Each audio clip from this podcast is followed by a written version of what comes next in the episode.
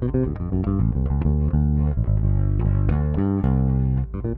いうことで、アバティストリートをお聴きいただきましたけども、ここからは、えー、音楽映画の話していきますよ、皆さん。私、今週2本の音楽映画を見てきまして、まずは1本目。細野晴臣さんのドキュメンタリー「さよならアメリカ」ですね。これ見てきました。で2個目は、えー、スリーピースバンドファールというバンドがおりまして日本のバンドなんですけどもこれのドキュメンタリーを見てきました。ということでまずは「さよならアメリカ」細野さんの映画の方の話になるんですけどもこの映画自体は細野さんがデビュー50周年だった2019年にロスとニューヨークでライブしたんですよ。その内容がご自身のね有名な曲もされてるんですけどもアメリカのルーツ音楽だったりとかブルースだったりっていうところをあえて現地で挑むっていうねこの50年目にしてのチャレンジっていう細野晴臣プラス今コロナでマスクが必要になってしまった現代っていうところをミュージシャン細野晴臣の目線で客観視してるってまあそんなドキュメンタリーの仕様となっております。まあ細野さん自身がほらロックからみんなが知ってる音楽から劇伴から実験的音楽までいろんなことを経て今の細野晴臣っているじゃないですか。だけどやっぱりルーツになる音楽はご自身が生まれてからぐらいの音楽アメリカの古い音楽だったりとかディズニーの初期の頃の音楽だったりとかブギウギだったりとかそういったものがやっぱりルーツに眠ってる方なんだなっていうのを演奏を見て感じましたねすごく。でこれまだ映画と別の話なんですけども細野さんがこの「さよならアメリカ」の映画そして今ね大阪で細野観光19692021っていう、まあ、展示会やってるんですけども、まあ、これのね告知兼ねていろんな番組出られてるんですがそこでお話しされてたのは何事も塩梅だねっていうそうそう。ちょうど真ん中とは言わないけどもその時その時の塩梅があるからルーツにはこういうものが眠ってるけどこういったいろんな音楽を聴いてきた中でちょうどいいところを探してるとだから意図的にどうこう音楽を作ってるってことはそんなこと精一杯でできないよっていう話をされててなるほどなーっていうのはすごく感じましたね。ライブの佇まいだったりとか、まあ、レコーディングの時とかもそうだと思うんですけど、その、入ってるフレーズの一つ一つのシンプルさって言ったら変ですけど、そういったところが、いいところの塩梅を取った自然さっていう、まあ、そこがイコール細野晴臣のサウンドっていうところに繋がっていくのかなっていうのは、まあ、その話もね、補足で含めて聞いて、そして見た映画を思い出して納得したっていう部分ですね。で、エンディングのさよならアメリカという曲につながっていくんですけども、これもね、あ、配信出てるのでね、また聞いてみたら面白いんちゃうかなと思いますけど、これ歌詞さよならアメリカ、さよなら日本しかございません。なかなかシュールな楽曲ですけども、これ聞いた時に細野さんが途中でね、今の細野さん多分夏ぐらいに撮られた V なのかなと思うんですけども、それを回想するように思い出して、ハッとします。おそらく、細野さんはそれはもうねコロナの世の中自由じゃないし嫌だなと思ってると思いますけどでもこれで思いを馳せてるルーツの音楽があるアメリカに思いも馳せてるんですけど行けても行けたら嬉しいけど行けなくても一度アメリカの地を踏んでルーツ音楽をアメリカでやったっていうその感じもあるからどっちでもいいっていうか客観的に細野さんって世の中のことを今見てるんじゃないかなっていうのがなんとなくエンディングの「さよならアメリカ」流れた時に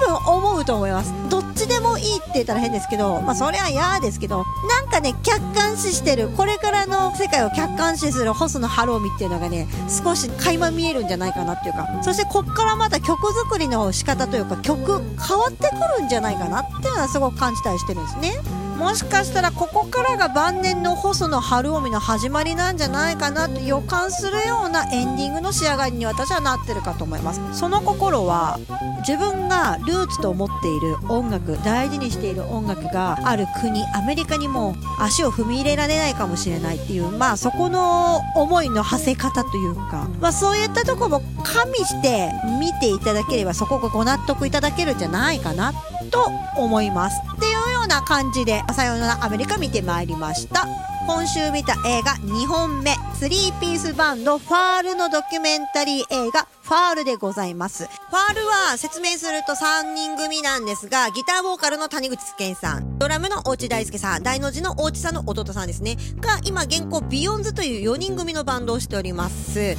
その2人プラス、ベースの平松学さんっていうような3人で始まったバンドなんですけども、2005年に活休してから、まあ、未だ復活はしていないっていうところで、最後ね、活休入る時のライブで、またたね、近いうちにライブをすると思いますので、みたいな感じだったんですけど、まあ、そこから15年みたいな。で、最後は3人で久々に落ち合って飲んで、復活する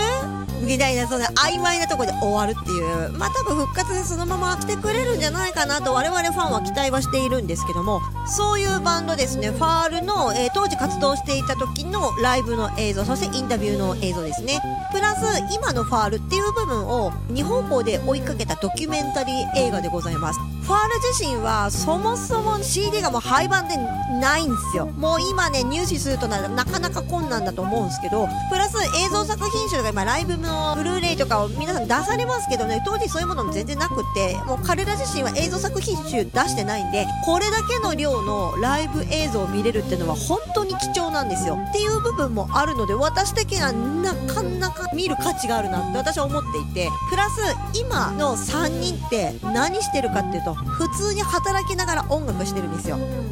谷口さんにおいては管理職してて月曜日が忙しいんですよ。みたいな。インタビューもね残ってたりしましたけども。谷口健さんのインタビューが途中で出てくるんですが売れる才能がないと。音楽をやりたくて音楽が楽しくてこの3人でやってるのが楽しくてこのバンドをやっているんだけども売れるってことに才能がないからせめて普通の幸せぐらいは獲得したいと。普通に愛する人と結婚してまあ子供もいるかもしれないと。家を建ててっていうそういう普通の幸せを望んでます。って当時から言っていていや普通にめっちゃちゃんとしてる人なんですよ。この3人めちゃくちゃちゃんとしてる人たちで現実に地に足を置きつつそれでも音楽をしてきてそこの折り合いがつかなかったのか何なのか仕事が忙しかったのかまあ3人の中での何かがあったのかわからないけど活動休止に入ったってそんな感じなんです。でいろいろと考えさせられましたね。働きながら音楽をするという選択肢がやっぱり全然今あるあり得るっていう部分と当時の彼らってなんで3人で音楽をそこまで突き詰めて楽しい楽しいって言ってやってたかっていうとなんかそこに生きがいをというか見た目がもう男前でかっこよくって身長高くてなんやりってあったらもう全然音楽なんかしてなかったって言っててあそこの自分が楽器をかき鳴らす叩く歌うっていうそしてその轟音ではないですけども音に身を置いてる時に生きてるってやっぱり思うんですって。だからそこを獲得するために自分の生きてる意味というか生きてるって感じたくてバンドをしてるって話をしてた時に私もファールが好きな理由がなんか自分で分かった気がするんですよ。これあくまで主観なんですけど私も一応バンドマン上がりなんです。でもともとベース弾きなんですけどあのね女ベースってなかなかそういうコアなバンド組めなかったんですよね当時。で結局 R&B とか全く違うベクトルのバンドでベース弾いてましたけどなんかね彼らがその生きてるっていう感じの生命力を感じるような音楽。うん。音で完全に自分たちを表現してるというかそういう場所を色濃くやってたのって当時同じようなシーンに、まあ、ブラッド・サーシー・ブッチャーズだったりとかイースターニュースナート5471とか、まあ、いろいろコアな面もおりましたけどやっぱパールが一番好きなのはそういう生きてるっていう生命力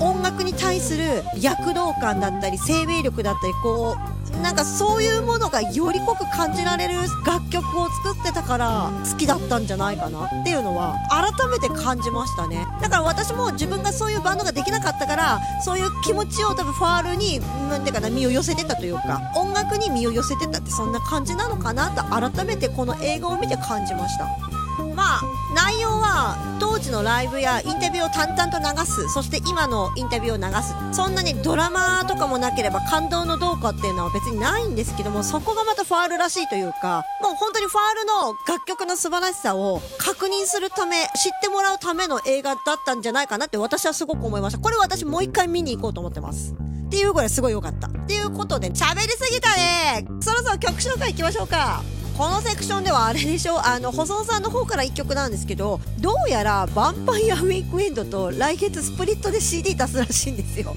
えだってこの時期に通ったんですけどどうやらヴァンパイアウィークエンドの19年に出たアルバムの中に細野さんの「花に水」っていうアルバムがあるんですけどその中の「トーキング」っていう長い曲あるんですよ。それをサンプリングした曲があるよっていうことでそこきっかけでスプリットで CD 出すっていうことが決まったらしいですよ。ということでまあそれの予習でヴァンパイアウィークエンドの曲ご紹介しましょう。Apple Music 並びに Spotify の URL 説明文に貼らせていただきますのでこちらからぜひ聴いてみてください。来月これのねどうやらスプリット出るらしいですね皆さんちょっと注目してみても面白いかと思います。ということで次のセクションでは続考えるヒットで今週のヒットソングや世界のヒットソング確認していきましょう。